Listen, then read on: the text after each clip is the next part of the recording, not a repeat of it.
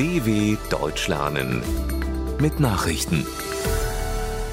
Freitag, 14. Oktober 2022, 9 Uhr in Deutschland.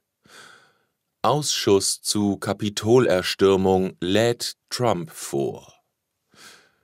In den USA hat der Untersuchungsausschuss des Repräsentantenhauses zur Erstürmung des Kapitols den früheren Präsidenten Donald Trump vorgeladen. Das Gremium sprach sich einstimmig dafür aus. Wenn Trump der Vorladung für eine Aussage unter Eid nicht folgt, droht ihm juristischer Ärger. Der Ausschuss sei verpflichtet, Antworten von Trump einzufordern, sagte die stellvertretende Ausschussvorsitzende Liz Cheney. Radikale Anhänger des damaligen Präsidenten hatten am 6. Januar vergangenen Jahres das Kapitol in Washington gestürmt. Trump wird vorgeworfen, sie dazu ermutigt zu haben.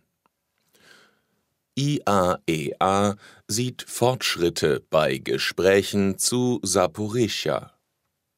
Der Chef der Internationalen Atomenergiebehörde IAEA, Raphael Grossi, hat sich nach Gesprächen in den vergangenen Tagen mit den Präsidenten Russlands und der Ukraine zum umkämpften Kernkraftwerk Saporischja positiv geäußert.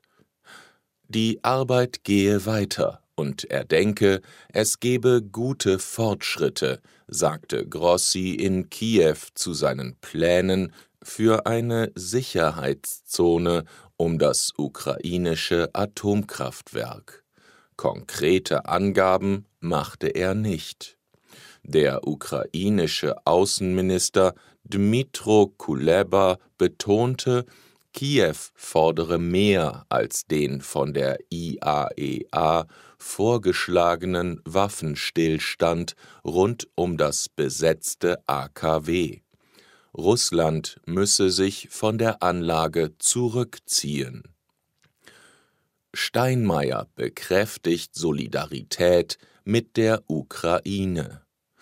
Bundespräsident Frank-Walter Steinmeier hat bei einem Festakt zum 70-jährigen Bestehen der Atlantikbrücke in Berlin der Ukraine weitere Solidarität des Westens zugesichert.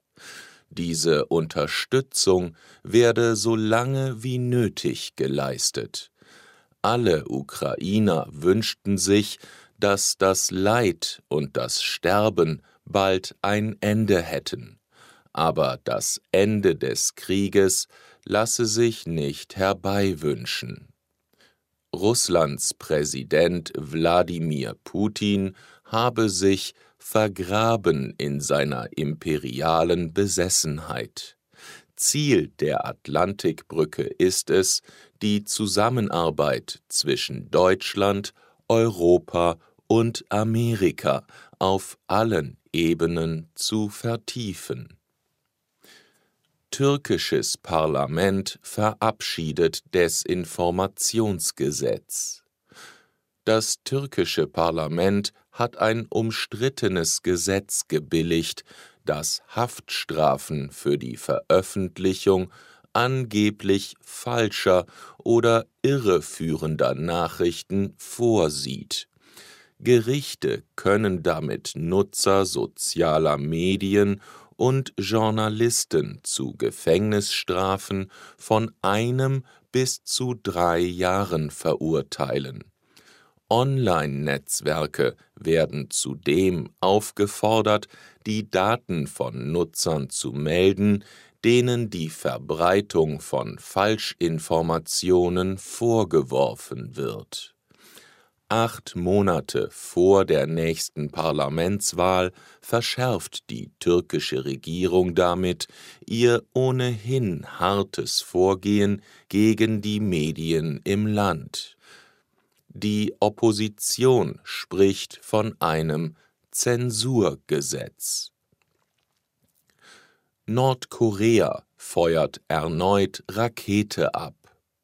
Nach seiner jüngsten Serie von Raketentests provoziert Nordkorea weiter. Nach Angaben des südkoreanischen Militärs wurde eine Kurzstreckenrakete in Richtung japanisches Meer abgeschossen. Demnach startete die ballistische Rakete in der Nähe der Hauptstadt Pjöngjang. Fast zeitgleich näherten sich laut einem südkoreanischen Medienbericht Kampfjets aus dem Norden der innerkoreanischen Grenze. Südkorea reagierte mit der Entsendung eigener Kampfflugzeuge. Zu einer direkten Konfrontation kam es demnach aber nicht. Es handelte sich um den zweiten Vorfall mit Kampfflugzeugen binnen einer Woche. Evakuierungen wegen Hochwassers in Australien. Wegen Überschwemmungen sind im Südosten Australiens Tausende Menschen aufgerufen, ihre Häuser zu verlassen.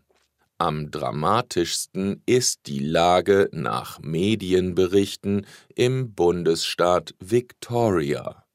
Dort wurde ein Vorort der Metropole Melbourne überflutet, wie die Behörden mitteilten. Der Regierungschef von Victoria erklärte im Radio, immer mehr Gemeinden würden von der Außenwelt abgeschnitten. An der australischen Ostküste kommt es regelmäßig zu Überschwemmungen. Im März waren bei Hochwassern in den Bundesstaaten Queensland und New South Wales mehr als 20 Menschen ums Leben gekommen. Soweit die Meldungen von Freitag, dem 14.10.2022. dw.com/langsame Nachrichten